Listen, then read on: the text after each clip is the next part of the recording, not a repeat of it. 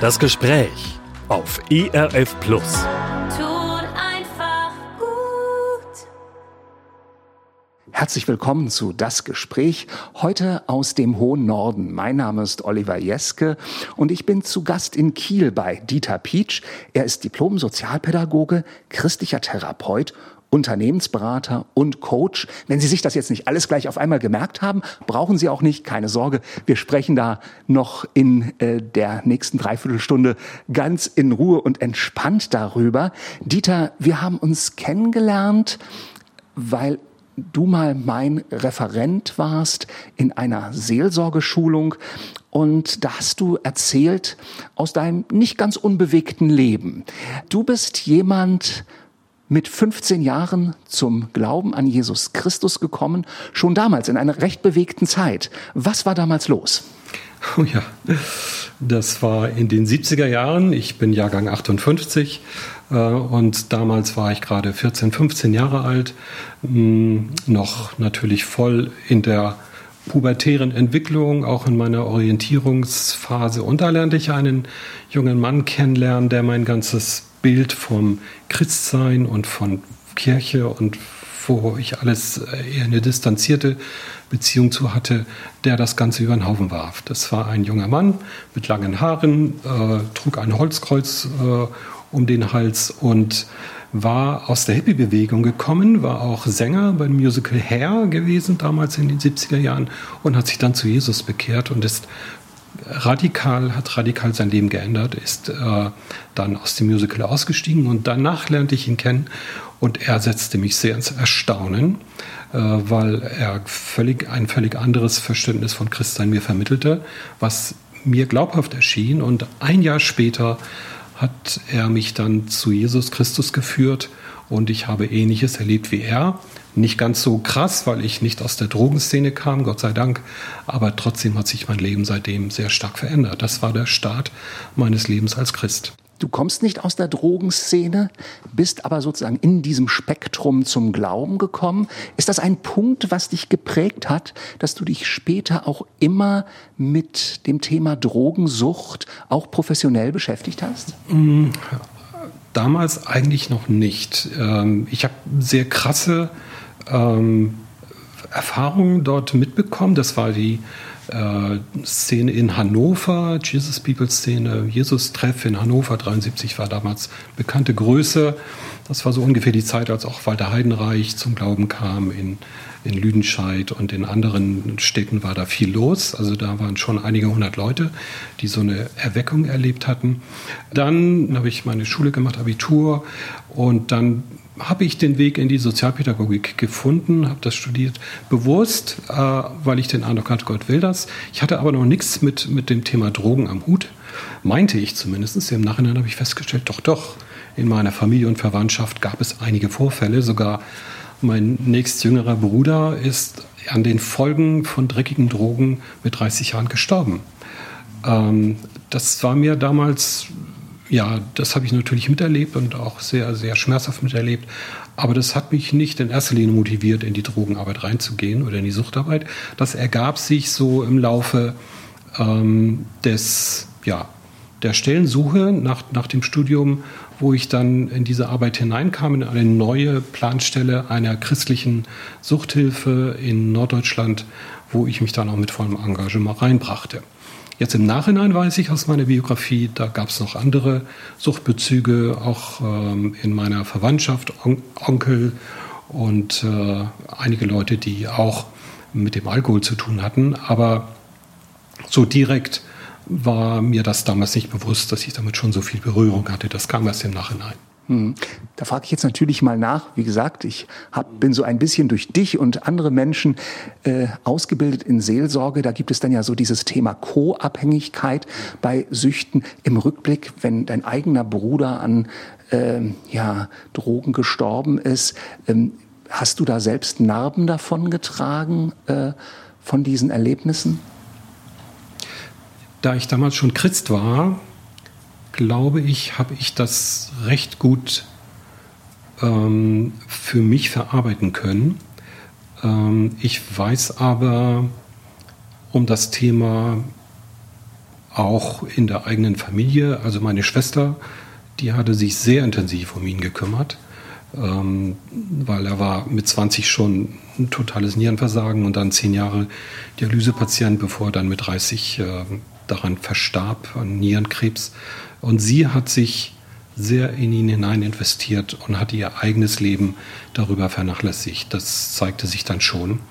Insofern habe ich sozusagen in der Verwandtschaft miterlebt. Ich hatte mehr Distanz zum, zu Martin Suisa und ähm, kenne das Thema aber auch aus meiner späteren beruflichen Arbeit dann, weil auch als Profi hast du immer mit der Gefahr zu tun, dass du in Co-Verhalten reinrutscht, reinrutscht, nicht unbedingt co-abhängig bist, im engeren Sinne, wie es oft Verwandte sind, aber die Möglichkeit, sozusagen ähm, nicht professionell, sondern in einem, in einem Co-Verhaltenssinne zu agieren, die besteht besteht immer in der Suchthilfe. Kannst du das mal so ein bisschen praktisch werden lassen, so ein bisschen erklären?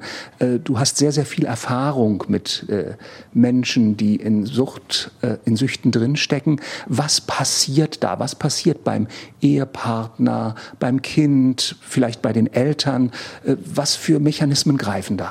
Zunächst mal ist es vielleicht wichtig, den, den Begriff der Sucht näher zu definieren, will ich nur ganz kurz umreißen. Ähm, es ist ja eine, eine Krankheit, die Körper und, und, und Psyche und letztlich auch den Geist mit betrifft und ist gekennzeichnet durch ein äh, zwanghaftes Verlangen nach dem Stoff oder dem Verhalten. Es gibt ja Verhaltenssüchte nach, ein, nach einem gewissen Konsumsteigerung oder Dosissteigerung, nach äh, es hat was mit Entzugserscheinungen zu tun und mit einem Interessensverlust. Also alles, was mir sonst wichtig war im Leben, äh, wird mir immer egaler und ich verändere mich immer mehr in eine äh, Gier in Person letztlich und vernachlässige dadurch eben auch andere Pflichten und, und äh, Dinge, die mir wichtig sind und gerade so immer tiefer in die Sucht hinein, die immer zu einem psychischen, sozialen und letztlich auch körperlichen Ruin führt und früh zum Tod. Also das ist Sucht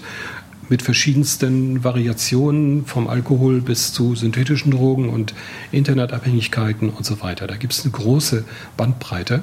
Und Co-Abhängigkeit nennt man das Verhalten von nahen Angehörigen in der Regel oder auch, es können Freunde sein, es können Kollegen sein, die sich in falsch verstandener ähm, falsch verstandener Hilfe letztlich hm, so verhalten, dass es dem Süchtigen leicht fällt oder leichter fällt, noch länger in der Sucht zu bleiben, indem sie zum Beispiel ihn vor den Konsequenzen seines Verhaltens bewahren, äh, indem sie bei der Firma entschuldigen oder indem sie den Stoff besorgen, weil er das selbst nicht mehr kann, indem sie ihn entschuldigen vor anderen und letztlich nicht äh, in der Weise äh, ihm begegnen, was ihm wirklich helfen könnte, nämlich dadurch, dass sie ihn konfrontieren, dass sie Hilfe zur Selbsthilfe leisten und äh, sich rausbegeben aus dem System, das ihn im Grunde weiter unterstützt, in der Sucht zu bleiben.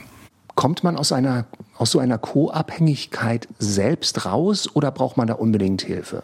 Also auch hier gilt, Selbsterkenntnis ist der erste Weg zur Besserung. Also es kann schon helfen, wenn Betroffene das überhaupt erstmal verstehen. Hey, was passiert hier mit mir? Warum tue ich Dinge, äh, von denen ich eigentlich irgendwo im, im, in einer Ecke meines, äh, meines Verstandes weiß oder merke, das bringt nichts, das, das wiederholt sich nur und ich verschlimmere es. Es wird nicht besser. All seine äh, Versprechungen und so, die kann er sowieso nicht einlösen. Irgendwo weiß ich das, aber ich, ich, ähm, ich tue es trotzdem.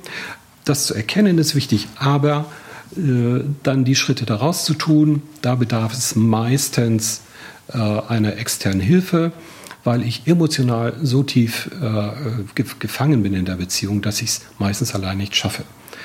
Und insofern ist professionelle Hilfe therapeutisch oder zumindest in einer guten ja, Selbsthilfe oder Selbsterfahrungsgruppe, wo ich auch meine eigenen Anteile äh, erkenne, die dazu beigetragen haben, dass ich in dieser Beziehung dass ich dieses äh, Co-Verhalten in der Beziehung lebe. Ähm, ja, das, das ist schon wichtig, dass das passiert. Lass uns äh, mal ein bisschen auf deine Vita blicken, Dieter. Ähm, du hattest vorhin erzählt, du bist zum Glauben gekommen, du hast Sozialpädagogik studiert. Danach warst du erstmal angestellt und dann hast du den mutigen Schritt in die Selbstständigkeit getan. Und das war etwas auch, wo ich mich noch dran erinnere, was mich sehr bewegt hat, weil dieser Schritt, den hast du, ich sag mal, mit großen Erwartungen, man könnte vordergründig sagen, mit großem Glaubensmut getan, aber so glatt, wie du dir es gewünscht hast, ist es nicht gelaufen. Was ist damals passiert? Ich ähm, habe ein paar Jahre in meinem Beruf als Sozialpädagoge in der Suchthilfe, auch in einer christlichen Einrichtung gearbeitet und habe gemerkt, das reicht mir nicht. Ich will den Menschen mehr auch äh, die befreienden Inhalte des Evangeliums beibringen. Und so habe ich dann zu Ignis gefunden, Ignis, Ignis Deutsche Gesellschaft für christliche Psychologie in Kitzingen. Dort habe ich noch in den 80er Jahren Kontakt bekommen und ähm, habe dort letztlich die Ausbildung zum damals noch christlichen Therapeuten gemacht, dreieinhalb Jahre berufsbegleitend, heute nennt es sich christlicher Berater und habe mich aufgrund dieser Ausbildung und der Prozesse, die dort in dieser Ausbildungszeit liefen, mich entschlossen, und so hatte ich auch den Eindruck von Gott, mich damit selbstständig zu machen. Ich habe eine Kollegin gehabt, eine Diplompsychologin, die auch die Ausbildung, Zusatzausbildung hatte. Und wir haben eine eigene Praxis eröffnet, äh, damals in Eckernförde zunächst, ähm, für christliche Psychologie, äh, Beratung und Schulung. Das lief inhaltlich und geistlich und therapeutisch, glaube ich, wirklich gut. Wir haben Dutzende von Seelsorgeschulungen in Norddeutschland gemacht und darüber hinaus und viele, viele hunderte mh, Klienten gehabt, denen wir wirklich helfen konnten mit dem, was wir gelernt hatten, wo wir sehr gute Rückmeldungen bekamen. Aber wirtschaftlich war das Ganze zunehmend notvoll, weil die Krankenkassen Mitte der 90er Jahre dann, als wir damit äh, unterwegs waren, äh, die Kostenübernahmen einstellten. Da gab es rechtliche Veränderungen und nur auf Spendenbasis konnte ich meine damals sechsköpfige Familie nicht mehr ernähren, sodass ich dann 1999 mit der Arbeit regelrecht pleite ging. Mhm. Ich erinnere mich daran, dass du mal gesagt hast, ein, du hast im Prinzip zu groß angefangen, ne? zu viele Räume, zu große Räume angemietet. Wie war das damals? Ja, ich hatte Zusagen Gottes, die er mir gegeben hatte, damals in einer Weise interpretiert, die mich damals mh, hm, ein Stück weit, ja, ich sag's mal, beratungsresistent machten gegenüber guten Freunden, die mir Rat geben wollten, wie man so etwas auch unternehmerisch anpackt. Ich habe mich damals übernommen, meinte eine Zeit lang im Glauben, ich muss da durch und Gott will das so, was offensichtlich nicht der Fall war. Äh, und diese Entscheidung sozusagen ins ein, in ein übermäßiges Risiko zu gehen, die haben sich dann 1999 ähm, sehr drastisch ausgewirkt, dass ich dann nicht mehr weitermachen konnte. Das war für mich die bisher größte Krise meines Lebens, die ich erleben musste, so dass ich jahrelang kämpfte, sozusagen gegen, ja, gegen den finanziellen Ruin. Ähm, Gott war trotzdem da drin, also ich konnte trotzdem vielen Menschen weiterhelfen. Gott hat das gesegnet, aber irgendwann ging es wirtschaftlich nicht mehr und das hat mich in eine große psychische und natürlich auch finanzielle Not gebracht und auch geistlich hat es mich ähm, in eine Verzweiflung hineingebracht, sodass ich schon suizidale Gedanken hatte. Mhm. Ähm, und Gott hat mich dann durch ein besonderes Bibelwort herausgeholt an dem Tiefpunkt, äh, an meinem damaligen Tiefpunkt, durch ein Bibelwort, äh, Lukas 22, Vers 32, wo Jesus zu Petrus sagte, ich habe für dich gebetet, dass dein Glaube nicht aufhöre. Und dieses Wort hat mich so tief getroffen und erreicht, weil ich wusste, Gott sagt mir, hey, ich weiß, was du vorhast, ich habe dich durchschaut, aber lass es sein. Ich bin, ich bin da, ich halte dich. Und ich hatte das Gefühl, als ob ich in eine Hand falle und es tiefer nicht gehen kann. Und dieses sehr, auch sehr berührende Erlebnis hat in mir eine innere Wendung vollzogen, dass ich wusste, es geht weiter, Gott trägt mich. Und da, von da an ging es mir emotional und, und auch geistlich innerlich bergauf, obwohl die eigentliche Pleite, der Vollzug des Konkurses dann erst einige Monate später vollzog, sich vollzog. Dieter, jetzt hast du ja bewusst oder unbewusst, ich sag mal, ein Thema angesprochen, was zumindest vor ein paar Jahren noch extrem tabuisiert war. Inzwischen wird über Suizid etwas offener, nach meinem Empfindung, in den Medien gesprochen. Man versucht mehr aufzuklären in der Richtung. Ähm, du bist selbst in so eine depressive Phase hineingekommen, wo du selbst gesagt hast, also Leben hat für mich keinen Sinn, eigentlich möchte ich gar nicht mehr leben. Und das, sag ich mal, als Christ. Da verbindet sich ja auch manchmal so der oberflächliche Gedanke, ja, kann das? Darf das denn einem Christen passieren? Was hast du selbst darüber gelernt durch deine eigene Krise? Hm. Also zunächst war das für mich schon eine eine Katastrophe, auch in dem, was ich bisher für ja, über Gott dachte und über meinen Weg dachte. Ich habe Gott nicht verstanden, äh, weil ich meinte, seinen Willen getan zu haben. Äh, und in dieser Zeit habe ich sehr gute, kompetente Hilfe erlebt, durch meine Frau, durch gute Freunde, durch einen Seelsorger, durch meine Gemeinde, die mich nicht bequatschte, sondern die viel für mich beteten und einfach da waren, wenn ich Leute brauchte.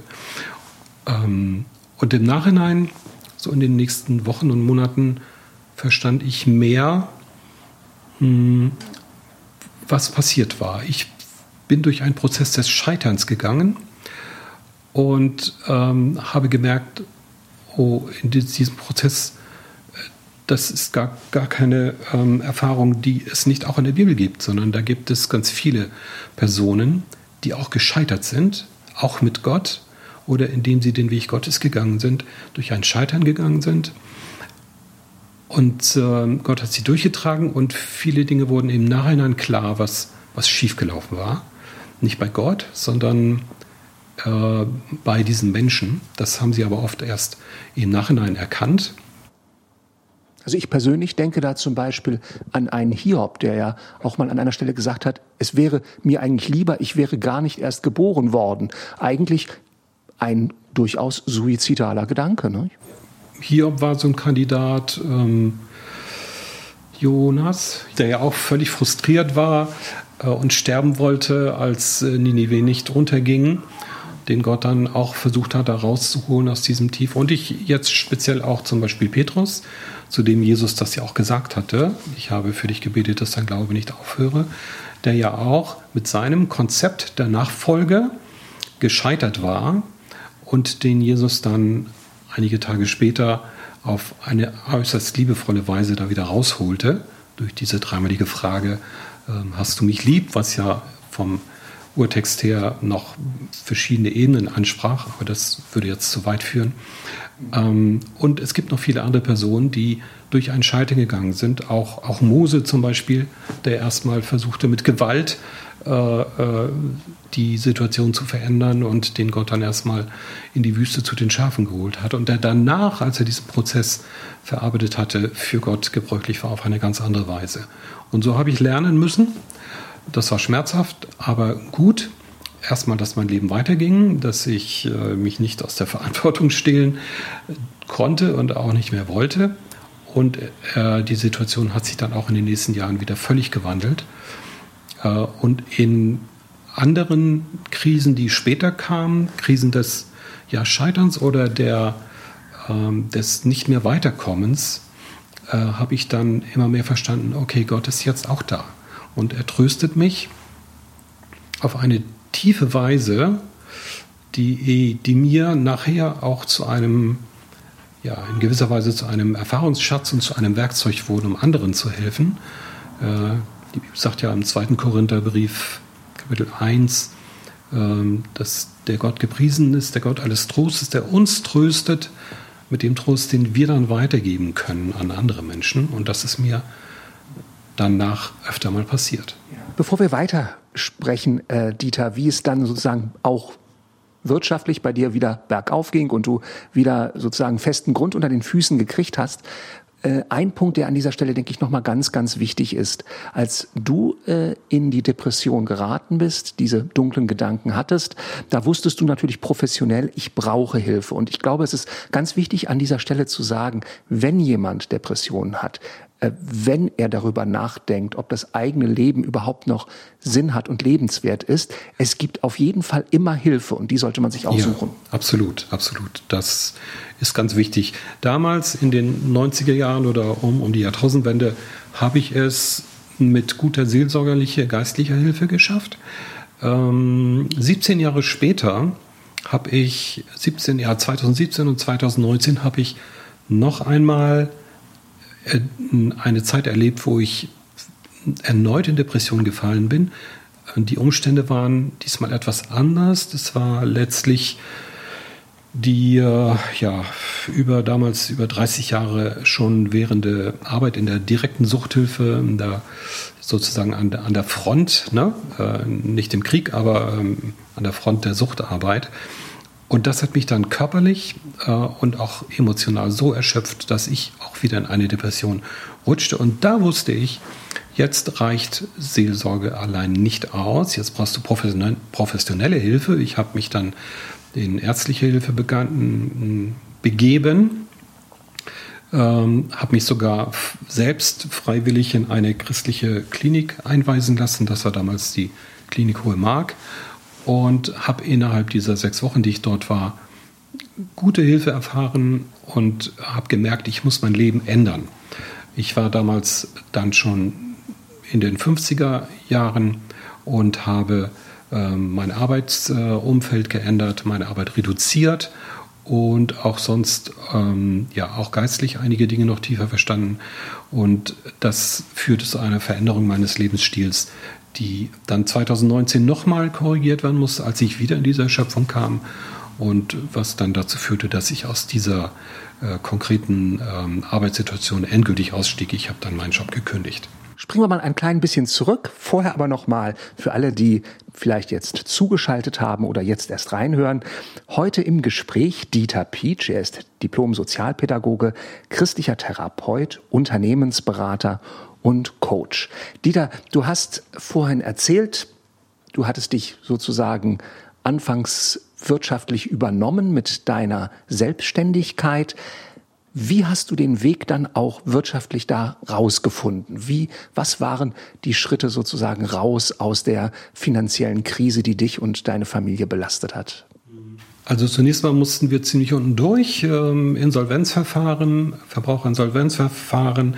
Das war damals noch längerwieriger als heute. Ich glaube sechs, sieben Jahre äh, mindestens und ähm, mit entsprechenden Schwierigkeiten, äh, ja, damit klarzukommen. Das bedeutet eine ganze Menge. Ich bin dann wieder ins Angestelltenverhältnis zurückgegangen und habe so allmählich äh, mir wieder hm, beruflich und auch finanziell die Existenz aufbauen können. Ähm, das hat zunehmend äh, auch geklappt äh, und ich habe auch die entsprechenden Lehren aus äh, meiner damaligen Krisenzeit gezogen, auch was wirtschaftliches Verhalten angeht und so. Ich denke, da ist eine Menge passiert bei mir, ähm, sodass es uns heute richtig gut geht. Äh, ich springe da jetzt mal, aber es geht uns heute in einer Weise gut, wie ich es damals nie hätte äh, für möglich gehalten. Ähm, und äh, dazu ist gekommen, dass ich vor circa 15 Jahren ähm, eine ja, hineingerufen wurde in eine Tätigkeit, die ich mir so gar nicht ausgesucht hätte. Ich wurde gefragt, ob ich mir vorstellen könnte, meine Erfahrungen im Bereich der betrieblichen Suchthilfe weitergeben zu können, indem ich bei einem großen Unternehmen hier in Kiel äh, die Führungskräfte schulen würde im Hinblick auf die neue Betriebsvereinbarung, die diese äh, Sparkasse hier ähm, ins Leben gerufen hatte. Und so begann für mich ein ganz neuer Weg, wieder ein Pionierweg, den ich äh, für mich entdeckt habe und ich bin in den Bereich der betrieblichen Suchthilfe hineingekommen und das hat sich so weit ausgeweitet, dass ich heute in diesem Bereich als äh, Selbstständiger, als Freiberufler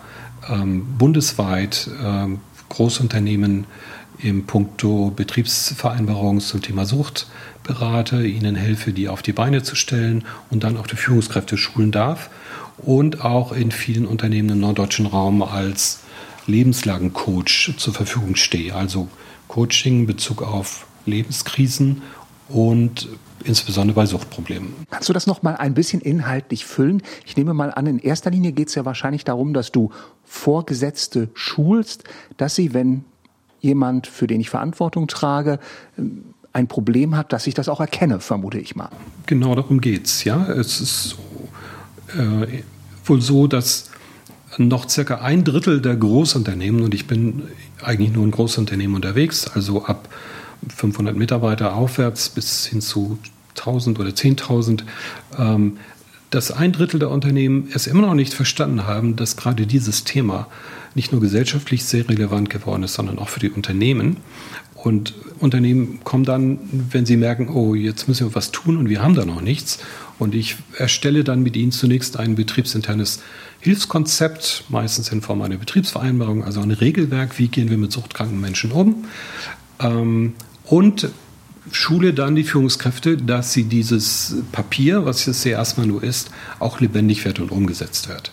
Und auf diese Weise hm, kann ich quasi, quasi top-down von ne, Betriebsführung bis in die Abteilungsleiterebene die Führungskräfte so weit vorbereiten, dass sie, wenn sie mit solchen Menschen mit Alkohol- oder Drogenproblemen oder Spielsüchtigen oder Medikamentenabhängigen und internetabhängigen Menschen zu tun haben, also Mitarbeitenden, dass sie wissen, wie sie ihnen professionell helfen können, ohne in die Co-Verhaltensfalle zu fallen.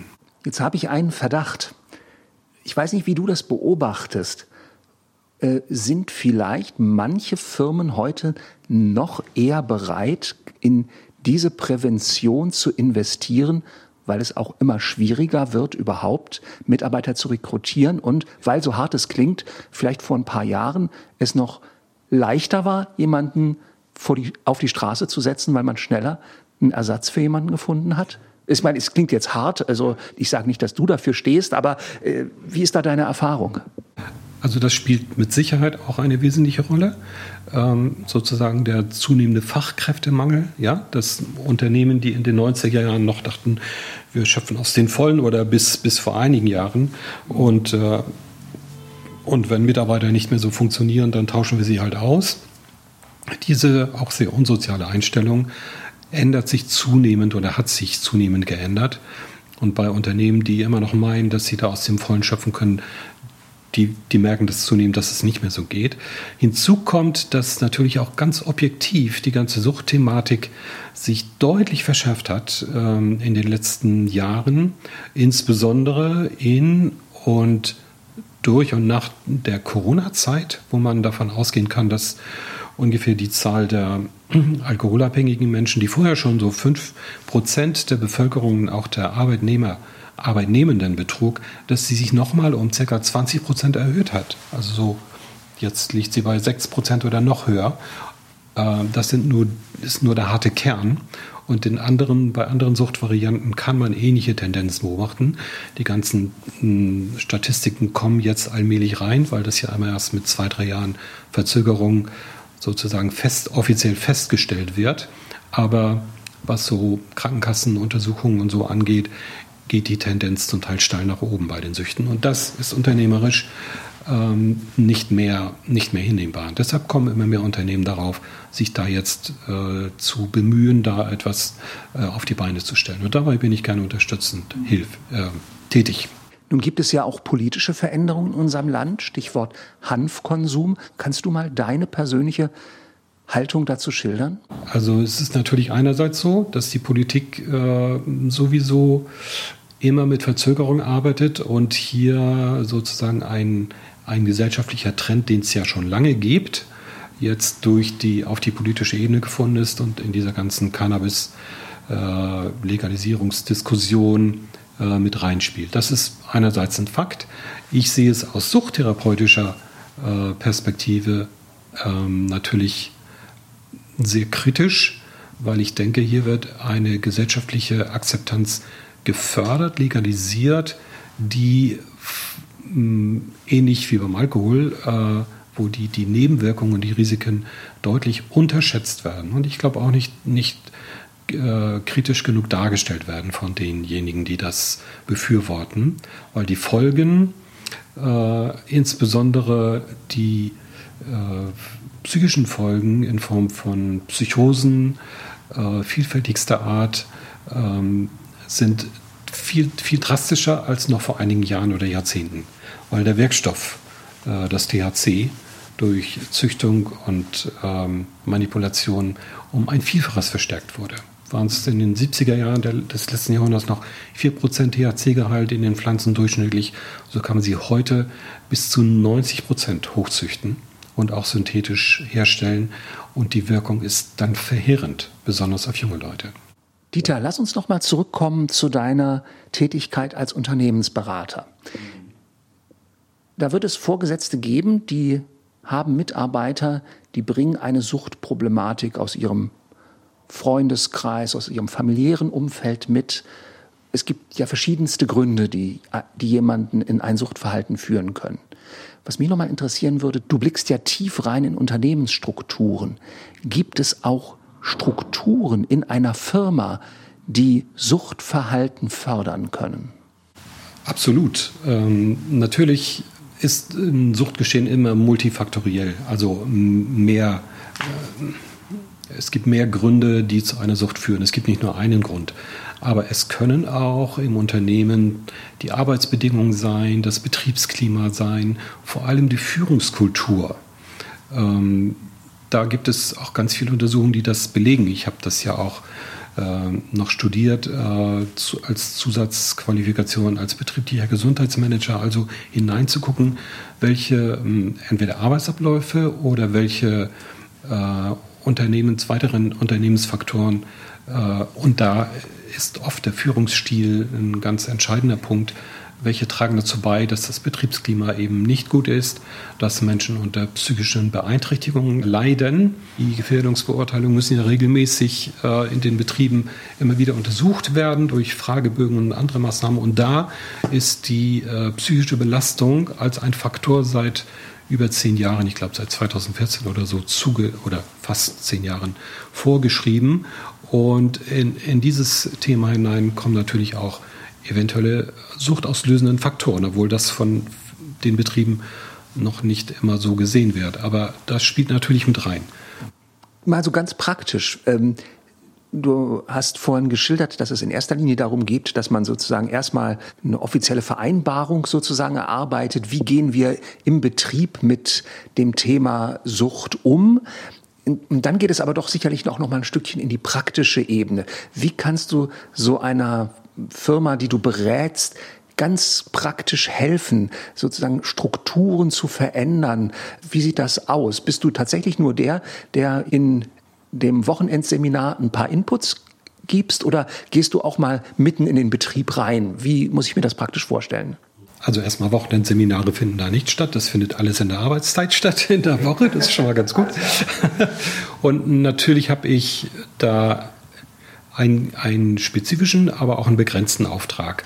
Ähm, ich kümmere mich eben um, die, um den Grundrahmen einer ähm, betrieblichen Suchthilfe in Form einer Betriebsvereinbarung, ne, wo dann äh, alle beteiligten Instanzen mit beteiligt sind.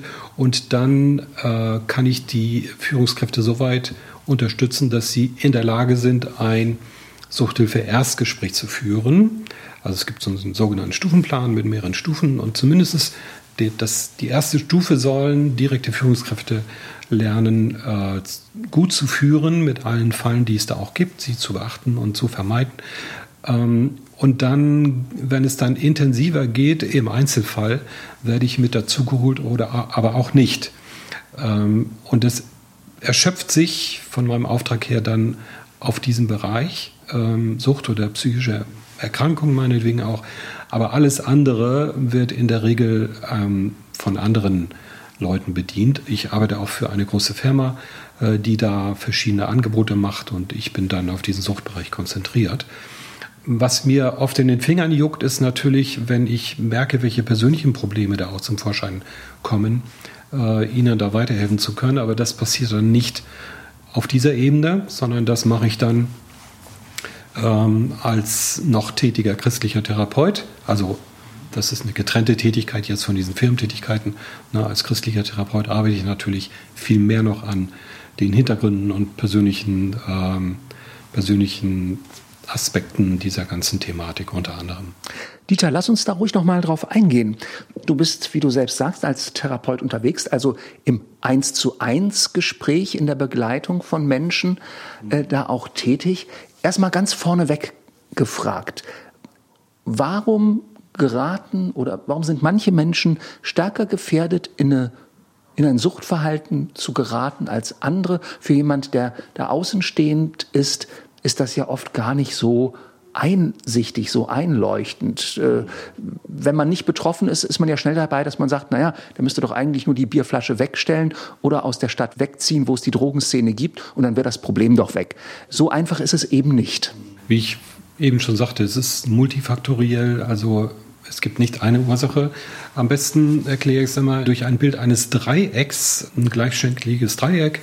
Die eine Ecke ist die Droge an sich oder der Stoff oder das Verhalten. Wie potent ist es, süchtig zu machen? Alkohol zum Beispiel hat ein relativ geringes Suchtpotenzial. Das heißt, es dauert lange, bis ich alkoholabhängig bin. Im Gegensatz zum Beispiel zu anderen Suchtstoffen, Nikotin, Heroin oder andere synthetische Drogen, wo ich relativ schnell drauf bin. Das ist das eine, also die, die Droge an sich, wie schnell macht sie süchtig und was, was sind die Nebenwirkungen und so weiter. Der zweite Aspekt, die zweite Ecke in diesem Dreieck ist die, der Einfluss der sozialen Umgebung und der, ja, der Verfügbarkeit der Droge, zum Beispiel ähm, wie reagiert meine Umwelt drauf. Man weiß zum Beispiel heute, dass ungefähr 70 bis 80 Prozent von Kindern, die aus Suchtfamilien kommen, also wo die Eltern Suchtmittel oder Suchtverhalten konsumiert haben, mit hoher Wahrscheinlichkeit später selbst eine Sucht entwickeln. Ähm, das hat weniger genetische Gründe als eher soziale Gründe und äh, psychologische Gründe, weil die Kinder halt lernen, wie die Eltern die Probleme lösen, zum Beispiel durch Wegtrinken, Wegsaufen oder Drogen oder Tabletten und das sind unbewusste Muster, die sie mit übernehmen, wenn sie später selbst in Krisen sind, dass sie dann auch auf solche oder ähnliche Mittel zurückgreifen. Ähm, das ist so ein wichtiger Punkt auch. Ne? Wo lebe ich? In Deutschland ist Alkohol viel leichter verfügbar als in manchen skandinavischen Ländern zum Beispiel. Ähm, und der dritte Faktor, und das ist der wichtigste Faktor, wo man etwas ändern kann. Also an den Eigenschaften der Droge und an der Umwelt kann ich nicht viel ändern. Aber das ist, der dritte Faktor ist, äh, Faktor ist die Persönlichkeitsstruktur. Also wie habe ich mich entwickelt? Welche Problembewältigungsstrategien zum Beispiel habe ich mir angeeignet? Habe ich einen guten Freundeskreis? Habe ich äh, für mich äh, stabile, ein stabiles ja, ich sage auch mal Wertesystem, vielleicht ein christliches Wertesystem, ist Gott da mit drin oder nicht. So diese ganzen Faktoren spielen damit rein und da kann man eben auch ansetzen in der Therapie, um, um Menschen zu einer Veränderung zu führen und auch äh, zu einem gesunden, gesünderen Lebensstil, wenn man da anpackt. Ne?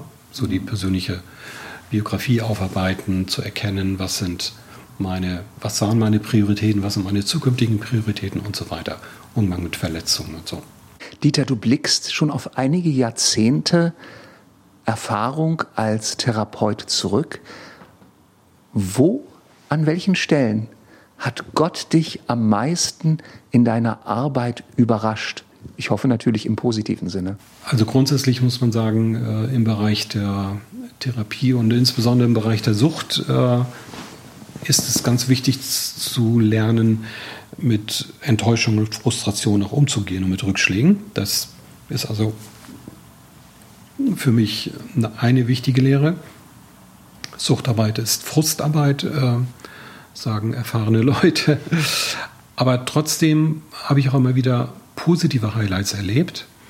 Ähm, insbesondere dann, wenn Menschen offen waren für das Wirken Gottes wo ich wirklich überraschende ja, Freisetzung, Heilung, auch dauerhafte positive Entwicklungen miterleben konnte.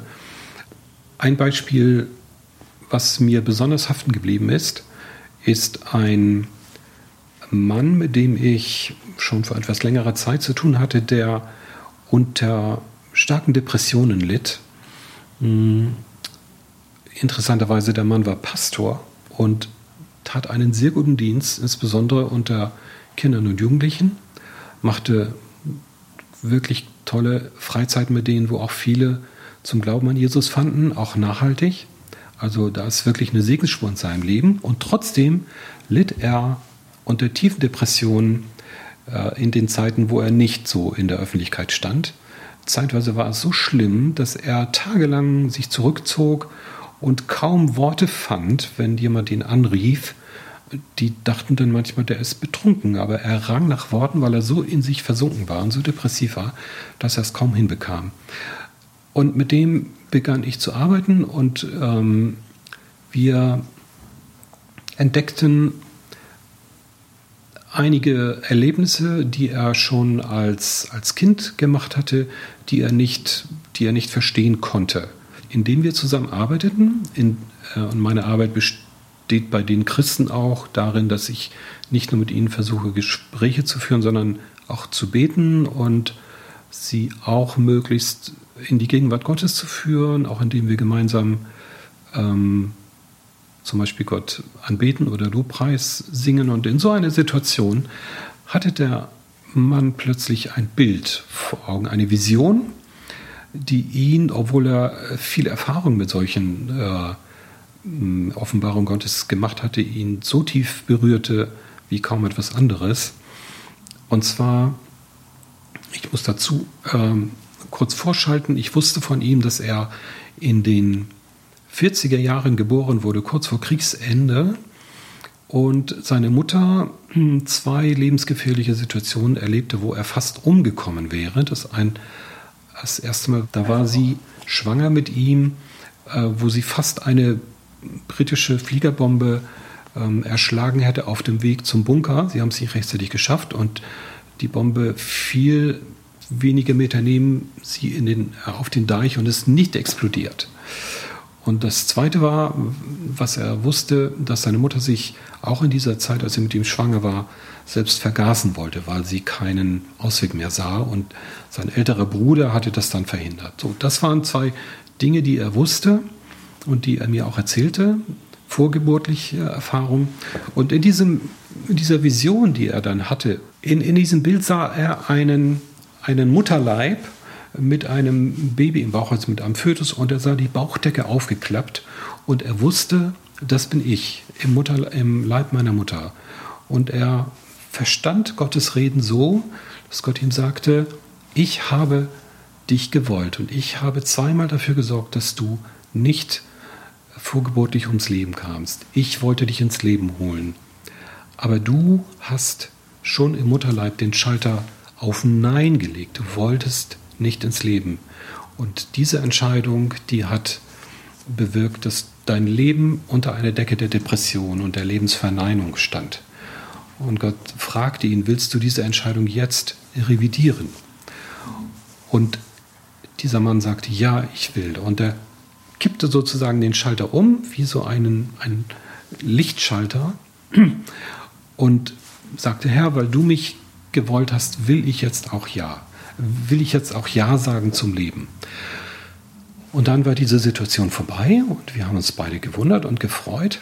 Und beim nächsten Mal, als dieser Klient kam, Peter hieß er, 14 Tage später oder drei Wochen später, sah ich schon äußerlich eine Veränderung. Er hatte stark abgenommen und er sagte mir, Folgendes ist passiert, seit diesem Moment ähm, ist wie eine, wie ist, ist wie eine Decke von mir gewichen, diese Depression, unter der ich mein Leben lang gelitten habe.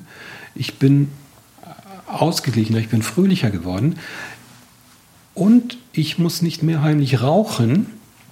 Das hat er nämlich sich auch angeeignet, um so innerlich zu, innerlich, so hat er innerlich getickt. Ähm, jede Zigarette verlängert, verkürzt mein Leben um zehn Minuten, ähm, so ungefähr. Und ähm, er hat dann gedacht, als Christ und als Pastor darf ich sowas nicht öffentlich machen, dann muss ich es heimlich machen. Und damit war schlagartig Schluss. Und seine Freunde sagten zu ihm, warum hast du denn so stark abgenommen? Du bist ja gar nicht mehr so korpulent wie vorher. Und er sagte, ich muss nicht mehr so viel naschen. Also er hatte seinen inneren Hunger, Liebeshunger auch durch Essen äh, versucht zu stillen, was natürlich erfolglos war. Das hörte auch auf und er musste sich richtig neue Kleider kaufen, weil er so stark abgenommen hatte. Das waren also frappierende und lange anhaltende Auswirkungen bei diesem Menschen. Der ruft mich alle paar Jahre immer noch an und erzählt mir immer wieder neu diese Geschichte, die ihn so fasziniert. Inzwischen ist er im Rentenalter. Eine wunderschöne Geschichte, ich denke, die viel auch deutlich macht, was sich in einem Menschen Herz verändern kann. Und vielleicht rührt es ja auch den ein oder anderen derer, die uns jetzt zuhören, an. Trotzdem, Dieter, hast du vorhin einen Satz gesagt, den fand ich noch mal ganz bemerkenswert und der motiviert mich noch mal zu einer Frage. Du hast gesagt, ähm, Suchtarbeit ist oft Frustarbeit. Wo tankst du selbst auf? Wo findest du selbst einen Raum für dich, um sozusagen die Kraft zu gewinnen, die du für deine so wichtige Arbeit, die, in die dich Gott da hineingestellt hat, auch wirklich kriegst? Zum einen habe ich inzwischen gelernt und lernen müssen, wie wichtig es ist, in dieser doch sehr anstrengenden Tätigkeit auf genügend Ausgleich, auf genügend ähm, Erholungszeiten und ähm, Auszeiten zu achten, also ein Leben in der Balance zu führen, ähm, die sogenannten Resilienzfaktoren aufzufüllen, ne? also körperlicher Ausgleich, ähm, emotional, Freundeskreis, Gemeinde und so weiter. Aber ein ganz wichtiger, wesentlicher Faktor ist, dass ich mir aus der Gemeinschaft mit Jesus in, aus dem Gebet heraus und auch natürlich aus dem Beschäftigen mit dem Wort Gottes mir immer wieder neu seine Energie und seine Agape-Liebe schenken lasse für die Menschen. Ähm, Agape-Liebe ist ja eine andere Qualität als die, die menschliche Liebe, die Filio-Liebe, wie die Bibel sagt, oder auch die zwischenmenschliche, also Zweierbeziehungsliebe, die erotische Liebe. Die Agape-Liebe macht mich unabhängig davon, ob ich Menschen sympathisch finde oder nicht. Ich habe, wenn ich mit der Agape-Liebe gefüllt bin, äh, einfach den starken Willen, ich will dem anderen Gutes tun. Egal, ob er mir, ob er mir gefällt oder nicht. Und egal, wie, wie er sich verhält. Ich will ihm das Gute tun, was, ja, was gerade für ihn jetzt äh, so, so angemessen ist. Und ich glaube, diese Art der, der Liebe und auch der, der Energie hat mich jahrzehntelang befähigt, mit Menschen klarzukommen, mit denen ich normalerweise nicht viel zu tun hätte, weil sie einen ganz anderen Lebensstil gelebt haben. Ähm, das ist immer noch so bei mir, aber ich muss auch zugeben, im Zuge meiner jetzt etwas fortgeschrittenen Jugend, also na, Anfang, Mitte der 60er und auch vorher schon, sind einfach meine körperlichen Energien und körperlichen Kräfte nicht mehr so wie vor 20, 30 Jahren. Und entsprechend habe ich da auch meinen Lebensstil umstellen müssen und mache heute nicht mehr so viel in dem Bereich wie, wie früher. Gesunder Menschenverstand und ich sag mal, Stille vor Gott gehen da bei dir Hand in Hand, wenn ich das so Absolut. richtig sehe. Sonst hätte ich das nicht geschafft mit Sicherheit nicht. Dieter, ich danke dir ganz herzlich für das Gespräch. Ja. Heute im Gespräch Dieter Pietsch, Diplom-Sozialpädagoge, christlicher Therapeut, Unternehmensberater und Coach. Jetzt könnte es sein, dass Sie vielleicht selbst sagen, ich bräuchte eigentlich mal ein Gespräch mit einem christlichen Therapeuten, mit einem Coach, wie auch immer. Dieter Pietsch ist selbst tätig in einem Netzwerk in Norddeutschland von Menschen, die diese Hilfe anbieten. Darüber hinaus arbeiten wir als ERF eng zusammen auch mit der Ignis Akademie. Wenn Sie einen Kontakt suchen, schauen Sie einfach bei uns auf unserer Internetadresse erfplus.de nach. Dort finden Sie alle Kontakt, Telefonnummern, Adressen, E-Mail-Adressen, das, was Sie brauchen. Mein Name ist Oliver Jeske. Ich darf mich verabschieden von Ihnen hier aus Kiel. Bis zum nächsten Mal. Auf Wiederhören. Das war ERF Plus, das Gespräch. Weitere Informationen sowie den Download zu dieser Sendung finden Sie in unserer Audiothek unter erfplus.de. ERF Plus.